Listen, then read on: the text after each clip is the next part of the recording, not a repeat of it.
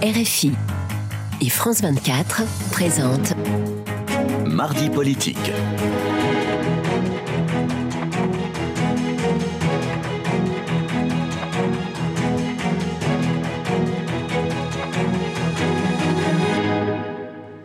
Bonsoir, c'est l'heure de Mardi Politique sur France 24 et RFI. Bonsoir Frédéric Rivière. Bonsoir Rosine, bonsoir à tous. Et ensemble, nous recevons euh, Manuel Bompard. Bonsoir. Bonsoir. Merci d'avoir accepté notre invitation. Vous êtes député de la France insoumise et coordinateur du euh, parti et bien sûr euh, parti de la NUP aussi à l'Assemblée nationale. Alors, dignité de la rue, mais spectacle lamentable à l'Assemblée nationale, c'est en tout cas le parallèle que fait le leader de la CFDT, Laurent Berger, après les comportements violents contre le ministre du Travail, Olivier Dussopt. N'êtes-vous pas en train de saboter euh, votre crédibilité? Non, je ne crois pas. Euh, dignité de la rue, c'est vrai, et c'est le plus important, il faut le souligner. Les mobilisations qui ont eu lieu ces euh, dernières semaines sont extrêmement puissantes, euh, massives, elles se passent, elles se déroulent dans des bonnes conditions, et c'est très bien.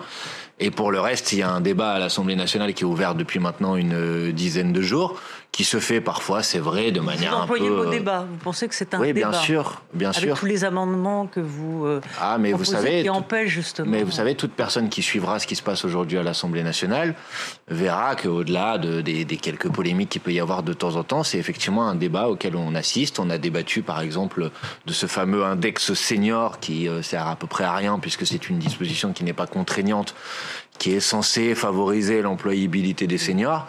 Euh, on va débattre sans doute dans les prochains jours de, de, des financements, de comment on pourrait financer dans l'hypothèse où il y avait où il y aurait une difficulté de financement du système de retraite. Donc oui, bien sûr, c'est un débat. Après, il arrive que le ton monte, en fait. il arrive. On n'entend pas vos propositions. Euh, nos propositions, bah écoutez, euh, j'espère que vous allez bien écouter dans les prochains jours, puisqu'on va examiner des amendements, par exemple, pour euh, introduire une taxation sur les super profits, pour aider au financement de, de, notre système de retraite, pour établir l'impôt de solidarité sur la fortune, pour revenir sur la suppression de la cotisation sur la valeur ajoutée, qui est une décision du gouvernement Macron.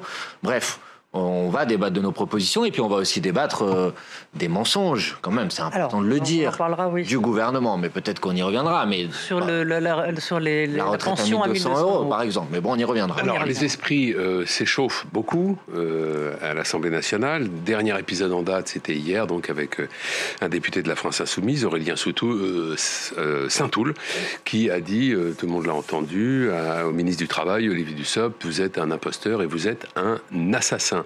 Euh, il s'est excusé euh, presque aussitôt et il a expliqué que ces mots avaient dépassé sa pensée. Est-ce que c'est une explication véritablement suffisante? Est-ce que lorsqu'on est député et qu'on intervient à l'Assemblée nationale, on ne prépare pas son intervention et on ne pèse pas ses mots ou au moins on est censé le faire? Bon, j'ai bien compris que de toute façon, des excuses vous paraîtront jamais suffisantes. En, en l'occurrence, c'est pas à moi non, mais de manière Il l'a générale. fait auprès du ministre qui d'ailleurs Oui. les a refusés. Exactement, mais j'observe que, vous savez, il y avait une intervention, une interview très intéressante euh, ce matin dans le journal Libération de Jean-Louis Debré, qui est pas de ma famille politique, mmh. l'ancien président de l'Assemblée nationale, et qui disait il faut arrêter ce cirque. Ce qui se passe aujourd'hui à l'Assemblée nationale est pas plus ou moins violent que ce qui euh, s'est toujours passé à l'Assemblée nationale. Donc quand euh, quelqu'un euh, dans une intervention euh, se laisse un peu emporter par euh, la vigueur du débat Ouais. et a un mot qui est un mot manifestement mal choisi, c'est une bonne chose qui s'excuse et il n'y a pas besoin, je crois, d'aller euh, continuer à lui faire un procès. Donc euh, il a fait une erreur C'est-à-dire que euh, la l'Assemblée forme. nationale, il y a une forme de pudibonderie aujourd'hui. euh, on est devenu un peu chatouilleux et on ne supporte plus euh, que les discours s'enflamment un peu. J'ai un peu le sentiment, oui, et c'est encore une fois pas seulement moi qui le dis, puisque euh, Monsieur Debré, donc Ouais. on peut pas dire qu'il soit un Proche insoumis. de LFI, non, Bon, pas le dire. euh, dit lui-même, l'Assemblée nationale, on n'est pas là pour boire le thé ensemble. Je crois que c'est l'expression qu'il a eu, euh, qu'il a eu ce matin dans son dans son interview. Donc, je pense qu'il faut pas se formaliser sur euh, sur sur cette question-là. Il faut essayer d'aller euh, sur le contenu des débats. Monsieur Saintoul a dit, a utilisé un terme qui était manifestement pas approprié et il l'a reconnu lui-même. Mais il l'a fait dans une intervention où, une fois qu'on enlève ce terme, il y avait quelque chose d'important et d'intéressant. Il disait que la politique du gouvernement, notamment la suppression des CHSCT, était responsable responsable de l'augmentation mm. des accidents du travail en France. Et c'est vrai, les chiffres le démontrent. Donc vous voyez, il ne faudrait pas que parce que la forme a été mal choisie, ça occulte l'argument sur le fond qui lui était exact. La sanction qui lui a été infligée, donc euh, la perte d'un quart de son indemnité, de son indemnité parlementaire, elle, vous paraît juste? Bah, En tout cas, euh, le, c'est le président de séance à ce moment-là qui a pris cette, euh, cette, cette sanction. Il a dit un mot qu'il n'aurait pas dû dire. Il a été sanctionné, pourquoi pas. Enfin, moi, j'ai pas à commenter, si vous voulez, en particulier cette, cette sanction. C'est pas la première fois dans l'histoire de l'Assemblée nationale que ce type de propos sont tenus et ils n'ont pas toujours été sanctionnés. Oui, d'ailleurs, quand, vous dites euh, que euh, ça, ça s'est passé et que dans le fond, c'est du déjà vu. Mais rappelez-vous, pendant le débat sur l'avortement avec Simone Veil, qui avait été insultée par euh, le courant euh, conservateur, mhm. donc euh, la droite, ça a marqué les esprits. Et c'était, c'était épouvantable la façon dont elle avait été accusée, des menaces de mort. C'est vrai, bien sûr. Donc, à l'époque, ça a marqué l'histoire. J'avais pas entendu les excuses. Donc là, je pense qu'il faut comprendre qu'une personne qui, dans une intervention, peut avoir un mot de trop, c'est à son honneur de le, de le retirer.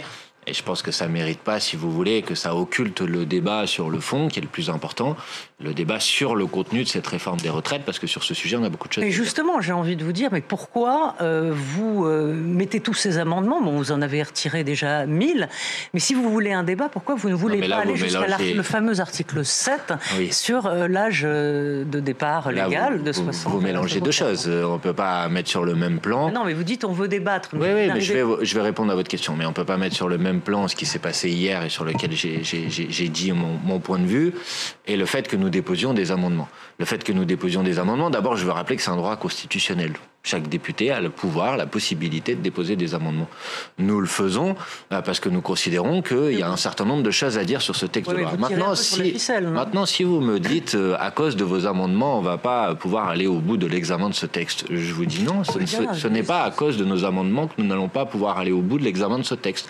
Nous n'irons pas au bout de l'examen de ce texte parce que le gouvernement a choisi une méthode de discussion à l'Assemblée nationale, qui est un projet de loi de finances de la sécurité sociale rectificatif, qui lui permet de limiter à 10 jours le temps de débat dans l'hémicycle. Il n'a aucune obligation à utiliser ce véhicule législatif. Il a tout à fait la possibilité encore aujourd'hui de dire vendredi, finalement on a besoin de plus de temps pour pouvoir débattre de ce sujet des retraites et donc mhm. euh, on va ouvrir les travaux la semaine prochaine, euh, la semaine d'après.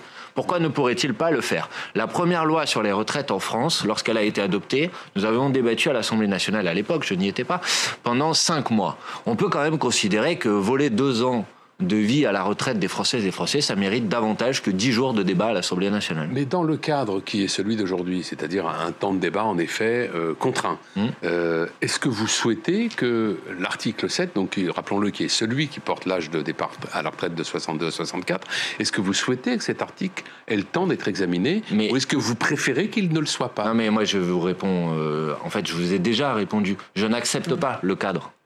Je n'accepte pas le fait vous que. Vous l'acceptez pas, mais vous n'avez pas le choix. Vous ah, mais d'accord. Mais... mais... vous êtes dans le cadre. Très bien, mais moi je demande. Vous déplaît, vous le déplorez, mais, vous, êtes contraint de l'accepter. Non, pas à du tout. De ce je ne suis pas contraint de l'accepter. D'ailleurs, je vous êtes à l'intérieur de ce cadre. D'accord, mais je ne l'accepte pas et je vous dis, je redis ce que je viens de dire à l'instant, je vous le redis que moi, je dis que le gouvernement a tout à fait la possibilité encore aujourd'hui de prolonger les temps de travail. Et c'est pas à nous de rentrer dans le cadre qu'il a choisi et qui veut nous imposer. Donc en ce qui nous concerne, on a déposé des amendements. Ces amendements euh, sur les articles qui viennent vont notamment être des amendements sur quelles sont nos propositions de financement de notre système de retraite. Ce sont des amendements importants et il n'y a pas de raison, si vous voulez, qu'on ne les examine pas. Je vais même vous dire précisément quelque chose. Si on est en capacité de faire adopter un certain nombre de ces amendements, l'article 7 euh, n'a plus raison d'exister, puisque le gouvernement dit on n'arrive pas à financer, donc il faut reporter l'âge de départ à la retraite. Moi je vous dis que si on arrive à financer, et les amendements que nous avons déposés, c'est pour cela, alors il n'y a pas besoin de reporter l'âge de départ à la retraite. Euh, alors, on, voit bien qu'à l'Assemblée nationale, vos camarades de la gauche ne sont pas tout à fait d'accord avec votre stratégie.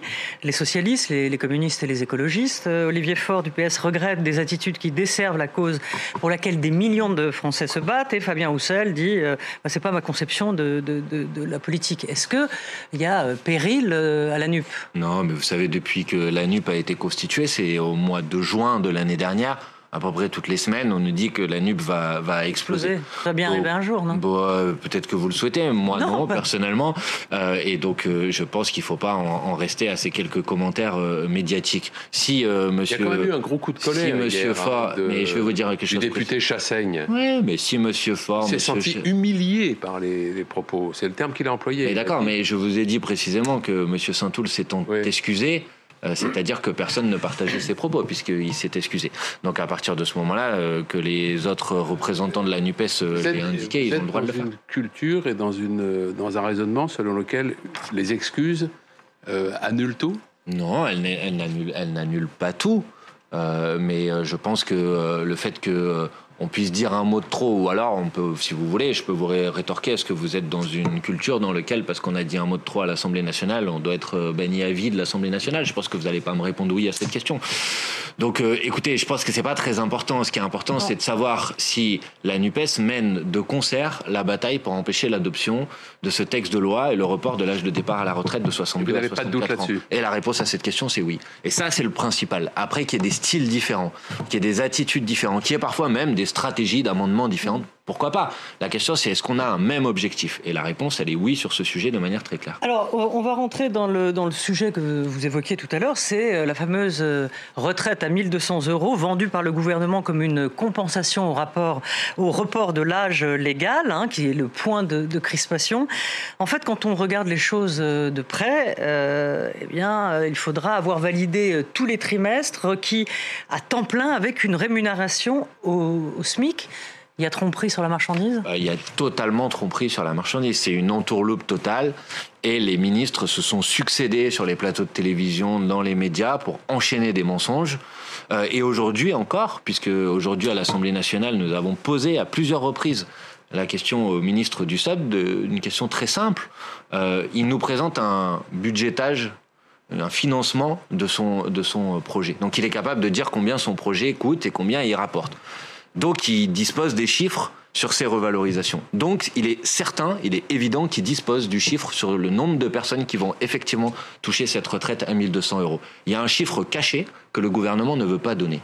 Pourquoi le gouvernement ne veut pas donner ce chiffre caché? C'est quand hmm. même une bonne question. Je vais vous dire pourquoi. Parce que ce chiffre est insignifiant et il est ridicule. Hmm. Il y a une étude qui a été faite. Vous le connaissez ce chiffre? Je ne le connais pas, mais j'ai quelques indications qui me permettent d'en estimer l'ordre de grandeur. Il y a eu une étude de la DARES, ça dépend du ministère du Travail, qui a suivi le parcours professionnel de 2,5 millions de personnes pendant 21 ans. Les personnes qui remplissent les conditions que vous avez évoquées étaient au nombre de 48 sur 2,5 millions de personnes. Ça, c'est une étude de la DARES. Peut-être que ces 2,5 millions de personnes ne sont pas représentatives de l'ensemble de la population. Peut-être. Donc je pose à nouveau, comme je l'ai fait à l'Assemblée nationale, la question au ministre du SOPT. Combien de personnes sont concernées par la retraite à 1200 euros? Je pense que puisqu'on parle de dignité du débat démocratique, d'honnêteté, euh, de bonne tenue du débat, la moindre des choses dans la bonne tenue du débat, c'est de faire la transparence sur les chiffres alors cachés. Justement, Marine Le Pen surfe sur euh, les comportements de, de LFI et s'habille euh, de vertu en disant qu'on peut s'attaquer aux idées, mais pas aux gens. beaucoup estiment que vous faites le lit euh, du Rassemblement euh, national pour 2027. Euh, non, mais une par exemple, totale. Bah, c'est ce que dit le CGT. Peut-être que, vous ne savez, peut-être que vous ne savez pas qu'il y a quelques mois à l'Assemblée nationale, un député du Rassemblement national a insulté le ministre Le Maire de lâche à l'époque.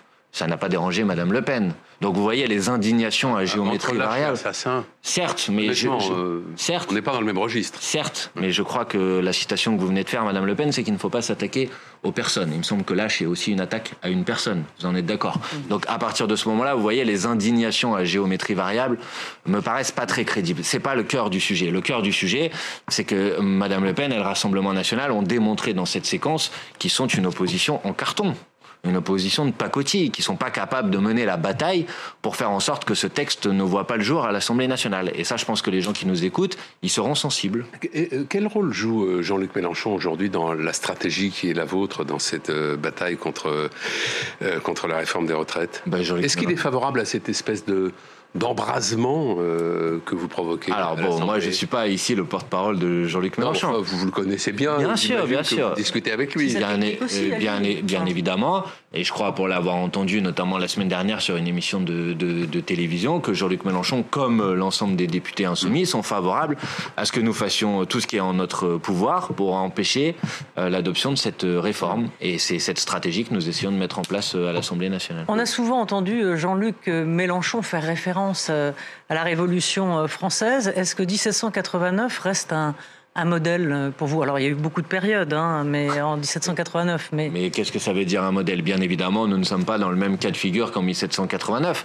Mais est-ce que nous avons honte de 1789 Clairement non. C'est ancré, c'est au cœur de l'histoire euh, républicaine de notre, de notre pays. Mais le projet politique qui est le nôtre, qui a été porté à trois reprises par Jean-Luc Mélenchon à l'élection présidentielle, que nous mettons en œuvre à l'Assemblée nationale, c'est un projet de révolution citoyenne, c'est-à-dire de révolution par les urnes, c'est-à-dire l'idée qu'il faut remporter les élections pour pouvoir permettre de transformer en profondeur la société. Donc il n'y a pas de raison de ce point de vue-là euh, qu'on change de point de vue euh, par, rapport, euh, par rapport à ça. Mais oui, nous n'avons pas honte de la Révolution française, de ses références, de ce que ça a apporté à l'histoire de notre pays. Et je crois que beaucoup de Françaises et de Français n'en ont pas honte non plus.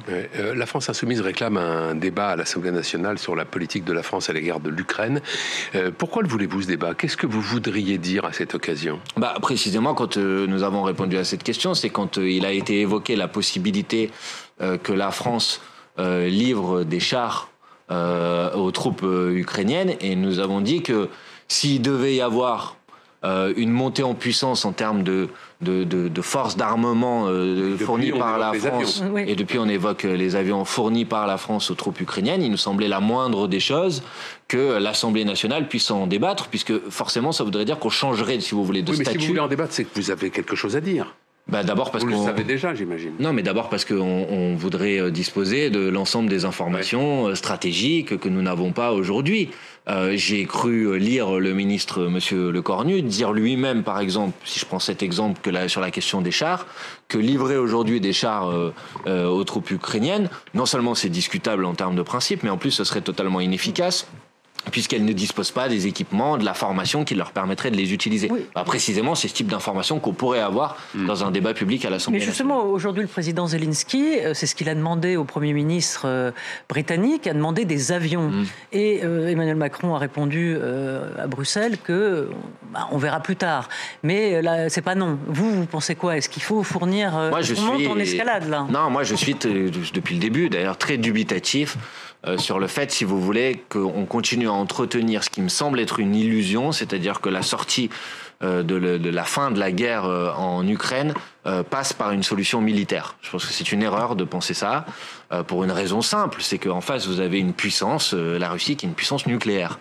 Et je crains qu'on ne fasse pas perdre militairement une puissance nucléaire. Donc je pense que la question qui nous est posée, c'est quelle solution, quelle issue diplomatique, comment on reprend ou comment on ouvre enfin, je ne sais pas si on peut dire reprendre la main sur des négociations. La diplomatie a disparu des radars. Eh ben justement, et c'est ce que je regrette. Vous préférez euh, que la solution soit militaire et comment vous allez faire? Ben, J'ai envie de vous dire, est-ce que vous préférez que l'Ukraine soit écrabouillée non, pas du les tout. de Je suis favorable. Non, mais bien évidemment non, et c'est la raison pour laquelle. comment ils se défendent alors Mais des, des, armements défensifs, euh, il me semble que la France en fournit euh, déjà. Mais si on veut sortir de cette situation, il faut une solution diplomatique avec des conditions de sécurité pour les deux États, et c'est à ça que la France doit travailler de mon point de vue. Merci, merci Manuel Merci à vous.